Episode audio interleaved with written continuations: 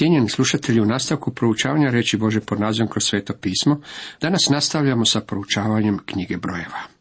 Osvrćemo se na 22. i 23. poglavlje. Tema 22. poglavlju glasi: Put Bileamov pohleba.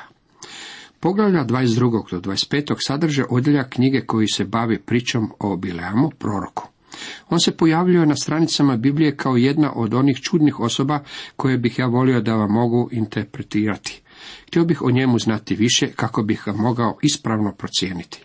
U Bibliji nalazimo zapise o doslovno tisućama ljudi. Sveti Duh nam obično daje oštru sliku tih osoba, jasni ocrt njihove naravi u samo nekoliko riječi. To smo već vidjeli. Ali postoje i iznimke, ovih nekoliko živi u sjeni. Tama skriva njihovu pravu narav. Radi se o izopačenim i iskrivljenim osobama. Ne znam što reći o Kainu, Ezavu, Samsonu, Šaolu, Apšalomu ili ovom čovjeku Bileamu. Nisam siguran kako ih interpretirati. Zatim u Novom Zavetu imamo zapis o bogatom mladom čovjeku koji je došao Kristu. Je li se ikad vratio Kristu? Zatim tu je Juda. Tko ga može razumjeti? Siguran sam kako mnogi od nas osjećaju kako je on bio izgubljena osoba, ali on je jedna od čudnih osoba koja je slijedila našeg Gospodina 3 godine. Nitko nije shvaćao da je on lažan osim Gospodina Isa. Zatim tu je Dema koji se činio tako vjeran, a ipak je na kraju napustio apostola Pavla. A što je sa Ananijom i Safirom? Bileam je jedna od onih zagonetnih i misterioznih osoba. Jedan pisac rekao kako je on najčudniji od svih osoba u Bibliji. Neki ga autori smatraju izvornim Božjim prorokom.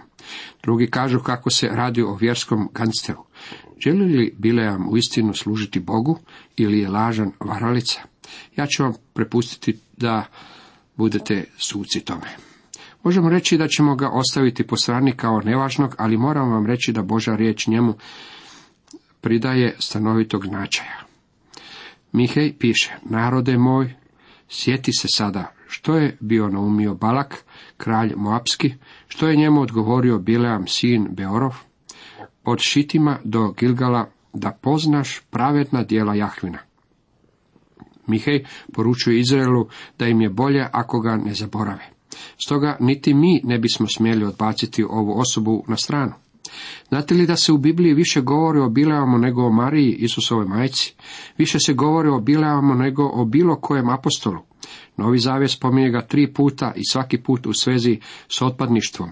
U 2. Petrovoj govori se o putu Bileamovu. U Judinoj poslanici riječ je o zabludi Bileamovoj. U Otkrivenju govori se o nauku Bileamovu. Bileam je bio Midijanac, bio je prorok s širokom reputacijom. Imao je rezultate, je li bio ispravan, originalan?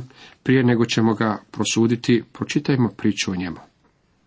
Poslije toga, Izraelci otputuju u tabore se na Moabskim poljanama, s onu stranu Jordana, nasuprot Jerihonu. Balak, sin Suporov, vidje sve što Izrael učini Amorejcima. Moab se uvelike poboja toga naroda jer je bio brojan. Vidite da je Izrael spreman ući u zemlju. Balak, moabski kralj, bio je svjedokom onoga što se desilo Ogu, bašanskom kralju. Pitao se što mu je činiti da Izraela potjera iz zemlje. Treba li ih napasti? Iskreno nije imao pojma što mu je činiti. Stoga odlučio je angažirati usluge ovog proroka. On pošalje glasnike Bileamu, sinu Beorovu, u Petoru koji se nalazi na rijeci u zemlji Amonaca. Pozove ga rekaše: evo je došao neki narod iz Egipta, evo je prekrio lice zemlje i naselio se uza me. Zato dođi i prokuni mi ovaj narod, jer je jači od mene. Tako ću ga moći svladati i istjerati iz zemlje. A znam da je blagoslovljen onaj koga blagosloviš, a proklet onaj koga prokuneš. On šalje po Bileama. Očito je ovaj prorok bio poznat širom cijele zemlje. Balak ga želi unajmiti da mu prokune Izraelovu djecu. Oni su se okupili u području uz rijeku Jordan i Balak ih je želio istjerati iz te zemlje. Starješine Moabske i starješine Midijanske krenu s nagradom za vraćanje u svojim rukama. Stignu Bileamu i prinesu mu Balakovu poruku. Poslao je glasnike Bileamu kako bi mu iznio svoju ponudu. Vidite, ovaj čovjek ima odličnu reputaciju. Glasnici su mu nosili i plaću. Bileam je proricač budućnosti. Balak mu je ponudio vrlo primamljivu svotu preko svojih glasnika. On im je rekao, prenoćite ovdje, te ću vam odgovoriti prema onome što mi Jahve kaže. Tako moabski knezovi ostanu kod Bileama. On je ovdje, čini se, iskreno htio savjet od Boga. Očito je u doticaju s Bogom. Zapazite sljedeće. Bog dođe Bileamu i upita, tko su ti ljudi s tobom? Bileam odgovori Bogu. Poslao ih je k meni Balak, sin Siporov, moabski kralj, s porukom. Evo je neki narod došao iz Egipta i prekrio lice zemlje. Dođi da ga prokuneš. Tako ću ga moći svladati i protjerati. Vrlo je zanimljivo što je Bog želio komunicirati s njim. Ali Bog reče Bileamu, nemoj ići s njima. Nemoj proklinjati onaj narod, jer je blagoslavljen. Ovo je bio kategorički i jasan odgovor. Nije se moglo ništa izmisliti kako bi se postupilo po svojem. Primijetite kako Bileam reagira dalje. Ujutro Bileam ustane teče Balamovim knezovima. Odlazite u svoju zemlju, jer mi ne da Jahve da pođem s vama. Čini se da je Bileam iskren i pošten Božji čovjek. Kad bi to bio kraj priče, tada bih ja o njemu to i pomislio, ali Balak je uporan čovjek. Balak opet pošalje knezove brojnije i uglednije od prvih. Oni dođu Bileamu i reknu mu, ovako je poručio Balak, sin Siporov. Ne skanjuj se, nego dođi k meni. Bogato ću te nagraditi i učinit ću sve što mi kažeš. Dođi, molim te, i prokuni mi ovaj narod. Vidite, Balak mu je ponudio veću cijenu za njegove usluge. Ali Bileam odgovori Balakovim slugama. Da mi Balak dadne svoju kuću, punu srebra i zlata, ne bih mogao prestupiti zapovjedi Jahve Boga svoga da učinim išta, bilo veliko, bilo malo. Oni su povećali svoju ponudu, ali to, čini se, nije imalo utjecaja na Bileamovu odluku. On ponudu svejedno odbija. Čini se vrlo pobožnim, imam želju reći amen, ali javlja mi se i druga misao. To je jednostavno nemoguće. Zašto je spomenuo kuću punu srebra i zlata? Spomenuo je jer je mu upravo to i bilo na pameti. On je pohlepan i um mu je okrenut u tom smjeru. Ali provedite ovdje i vi noć, da doznam što mi Jahve još će kazati. Prijatelji, što se ovdje događa? Pa to je sasvim očito. On već ima odgovor od Boga. On nema potrebu čekati još jednu noć za daljnje odgovore od Boga. Bog mu je već rekao, neka ne ide, ali vidite, ovaj se čovjek nada kako će Bog malo odškrinuti vrata i kako će on moći staviti svoju nogu u taj procjep. A ako on stavi nogu između vrata, tada će poći. Sve je vrlo zanimljivo. Postupamo li i mi ponekad jednako? Mi koji smo propovjednici govorimo mnogo o Božjem pozivu. Čuo sam priču o jednom propovjedniku koji je jednog dana došao svojoj supruzi i rekao joj, draga, upravo sam primio poziv da prijeđem u crkvu u susjednom gradu. Ti znaš kako se radi o većem gradu, bogatijem gradu, većoj crkvi, s više članova i tamo su ljudi prijazniji. Pozvan sam da budem pastor ondje, stoga idem gore u sobu kako bi se molio o tome i iznašao što je Božja volja za nas. Ona mu odgovara, idem i ja s tobom gore kako bi se molili zajedno. O ne, rekao je, ti ostani ovdje i spakiraj stvari. Kao što vidite, on se već odlučio. Tako je postupio i Bileam. Zapazite što se dešava. Bog ne čini ovako samo s Bileamom. On tako čini i s vama i sa mnom. Prijatelji, to nije dobro, ali Bog nam dopušta činiti ono što želimo. Noću Bog dođe Bileamu pa mu rekne, ako su ti ljudi došli da te pozovu, ustani, pođi s njima, ali da činiš samo što ti ja reknem. Drugim riječima Bog kaže, u redu, želiš poći prije nego sam ti rekao da ideš, a ako pođeš imaš reći ono što ću ti ja reći. Dobro, pazi u tome. Ovdje je primjer onoga što je poznato kao dopuštajuće Božja volja. Ona mnogo puta dopušta učiniti ono na čemu mi inzistiramo, a što nije u njegovoj direktnoj volji. Sjećate se kako smo naučili da je Bog izašao u susret zahtjevima Izraelove djece, ali je poslao umor na njihove duše. Tako ponekad on odgovara na naše zahtjeve, ali šalje umornost i na naše duše. Ustane Bileam ujutro, osamari svoju magaricu i ode s moabskim knezovima. No, Božja srdžba usplamtje što je on pošao. Zato anđeo Jahvin stade na put da ga spreči. On je jahao na svojoj magarici, a pratila ga njegova dva momka. Kad magarica opazi anđela Jahvina, kako stoji na putu s iskusanim mačem u ruci, skrene sa staze i pođe preko polja. Bileam poče tući magaricu da je vrati na put. On je imao direktni Božji odgovor, ali mu se on nije sviđao. Bog mu je dopustio poći, sada je Bog poslao anđela, ali prorok uopće nije imao Boga na pameti. Vidimo kako uopće nije imao duhovnog rasuđivanja, čak niti rasuđivanja kako je imala ova njema životinja. Anđeo Jahvin tada stade na usko prolazu među vinogradima, a bjaše ograda i s ove i s one strane. Magarica, spazivši Jahvina anđela, stisne se uza zid i o zid pritisne Bileamovu nogu. On je opet poče tući. Anđeo Jahvin pođe naprijed, te stade na usko mjesto gdje nije bilo prostora da se provuče ni desno ni lijevo. Bileam je, vidite, naumio otići. On je bio pohlepan čovjek. Kad je magarica ugledala Jahvina anđela, legne pod Bileamom, Bileam pobjesni i poče tući magaricu štapom. Tada Jahve otvori usta magarici, te ona progovori Bileamu: što sam ti učinila da si me tukao 3 puta? Naravno, ovo je bilo čudo. Bog upotrebljava ovu metodu kako bi priopćio svoju poruku. Jedan je šaljivčina rekao kako je u Bileamovo vrijeme bilo čudo ako magarac progovori, a danas je čudo ako takav šuti. Vjerojatno je i to istina. Bileam odgovori magarici: što sa mnom zbija šalu? Da mi je mač u ruci, sad bih te ubio. A magarica uzvrati Bileamu: zar ja nisam tvoja magarica na kojoj si jahao svega svoga vijeka do danas? Jesam li ti običavala ovako? Nisi, odgovorio on. A tada Jahve otvore oči Bileamu i on opazi anđela Jahvina kako stoji na putu s golim mačem u ruci. Pognu on glavu i pada ničice. Anđeo je ponovno upozorio Bileama kako treba govoriti samo ono što mu Bog kaže. Tako je Bileam nastavio svoje putovanje na sastanak s kraljem Balakom. Onda će mu anđeo Jahvin: zašto si tukao svoju magaricu već 3 puta? Da ja sam stupio da te spriječim, jer te put meni na očigled vodi u propast. Magarica me opazila i predavnom se uklonila sva 3 puta. Da mi se nije uklanjala, već bih te ubio, a nju ostavio na životu.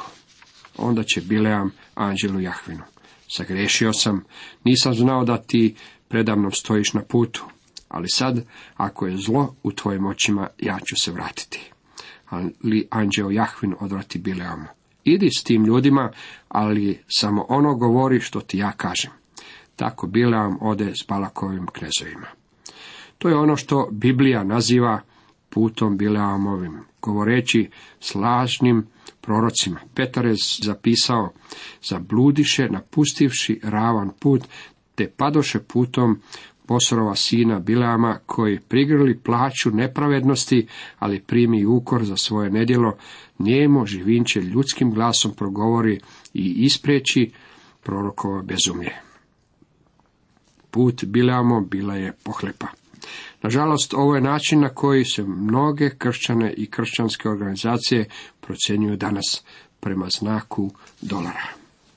Neka Bog očuva i vas i mene od grijeha pohlepe.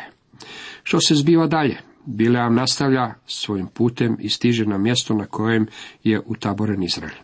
Kad je Balak čuo da Bileam dolazi, izađe mu u susret do grada Moaba, što se nalazi na granici Arnona, na kraju područja. Zar nisam uporno pote slao i pozivao te? Zašto mi nisi došao? Reče Balak Bileamu. Zar te zaista ne mogu bogato nagraditi? Evo sam ti došao, reče Bileam Balaku, ali hoću li ti moći pomoći sada što kazati? Samo što mi Bog stavi na jezik, to ću govoriti. Pođe zatim Bileam s Balakom i dođoše u Kirjat Hustot. Žrtvova Balak i krupne i sitne stoke, te od toga pruži Bileamu i knezovima koji su ga pratili. Sutradan uze Balak Bileama i odvede ga gore na Bamot Bal, odakle mogaše vidjeti krajnji dio naroda. Balak, moabski kralj, odvodi ga na vrh planine. otkuda može vidjeti cijeli Izraelov tabor. Cijenjeni slušatelji, toliko iz 22. poglavlja. Nastavljamo sa proučavanjem 23. poglavlja. 23. poglavlje ima za temu zabluda Bileamova, ignoriranje Božje pravednosti. Ovdje imamo jednu impresivnu scenu. Bileam je došao k Balaku, kralju Moaba. Balak ga odvodi na vrh planine kako bi mogao vidjeti Izraelov tabor. Stvar je o tome što Balak nije zadovoljan niti jednim od Bileamovih proročanstava, tako će ga odvesti na 4 različite planine koje se nalaze sa sve 4 strane tabora. Prvo proročanstvo. Balak je poveo Bileama na Balovu uzvišicu. Tamo su prinijeli žrtvu paljenicu i tamo je Bog stavio svoje riječi u Bileamova usta. Tada on poče svoju pjesmu i reče: iz Arama dovede me Balak, kralj Moaba, iz strana istočnih. Dođi, prokuni mi Jakova, dođi, gromom udri Izraela. Kako mogu proklinjati koga Bog ne proklinje? Kako gromom udariti koga Jahve ne udara? Jer s vrha hridi ja ga gledam, s visoka ga motrim brijega. Gle naroda koji odvojeno živi, među narode on se ne broji. Prah Jakovljev tko će prebrojiti? Pjesak Izraela tko će izmjeriti? O da mi je umrijeti smrću pravednika! O da svršetak moj bude kao njegov! Što mi to uradi, reče Balak Bileamu? Dovedoh te da prokuneš moje neprijatelje, a kad tamo ti ih blagoslovom obasu. On odgovori: zar mi nije dužnost kazati što mi Jahve stavlja u usta? Ovdje imamo prvo od značajnih proročanstava koja se tiču Izraela. To uopće nije bilo ono što je Balak želio od Bileama da ovaj učini. Nije bio zadovoljan s proročanstvom, zato je odveo Bileama na drugu planinu kako bi prokunuo Izraelovu djecu s druge strane njihova tabora. Drugo proročanstvo. Balak je odveo Bileama na vrh Pizge i tamo su prinijeli žrtvu paljenicu. Mogli su vidjeti Izraelov tabor i ponovno je Gospodin susreo Bileama i stavio mu svoje riječi u usta.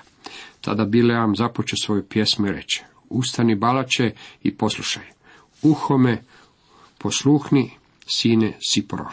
Bog nije čovjek da bi slagao, nije sin Adama da bi se kajao. Zar on kada rekne, a ne učini, zar obeća, pa ne ispuni? Gle, primih od Boga da blagoslovim, blagoslovit ću i povuć neću blagoslova.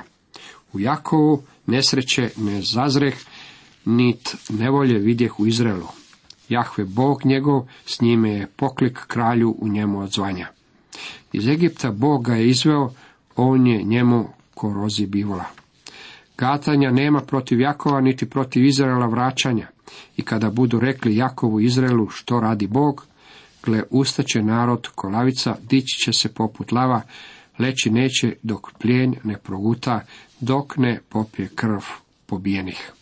Umjesto da prokune Izraela, on ih je ponovno blagoslovio. Bog jasno daje do znanja da ne smije prokuniti Izraela. Zabluda Bileamova. Sada vidimo što Bileam radi. On koristi svoje zaključivanje i zaključuje kako Bog mora prokuniti Izraela. Postojalo je zlo u taboru, greh je bio očit.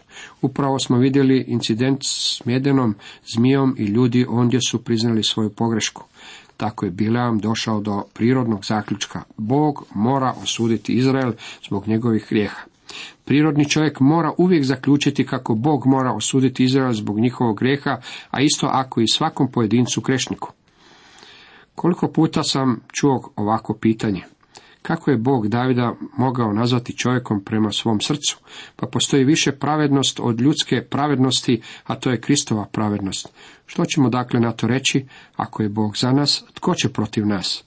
Da on ni svojega sina nije poštedio, nego ga je za sve nas predao. Kako nam onda s njime neće sve darovati? Tko će optužiti izabranike Božje? Bog opravdava. Tko će osuditi?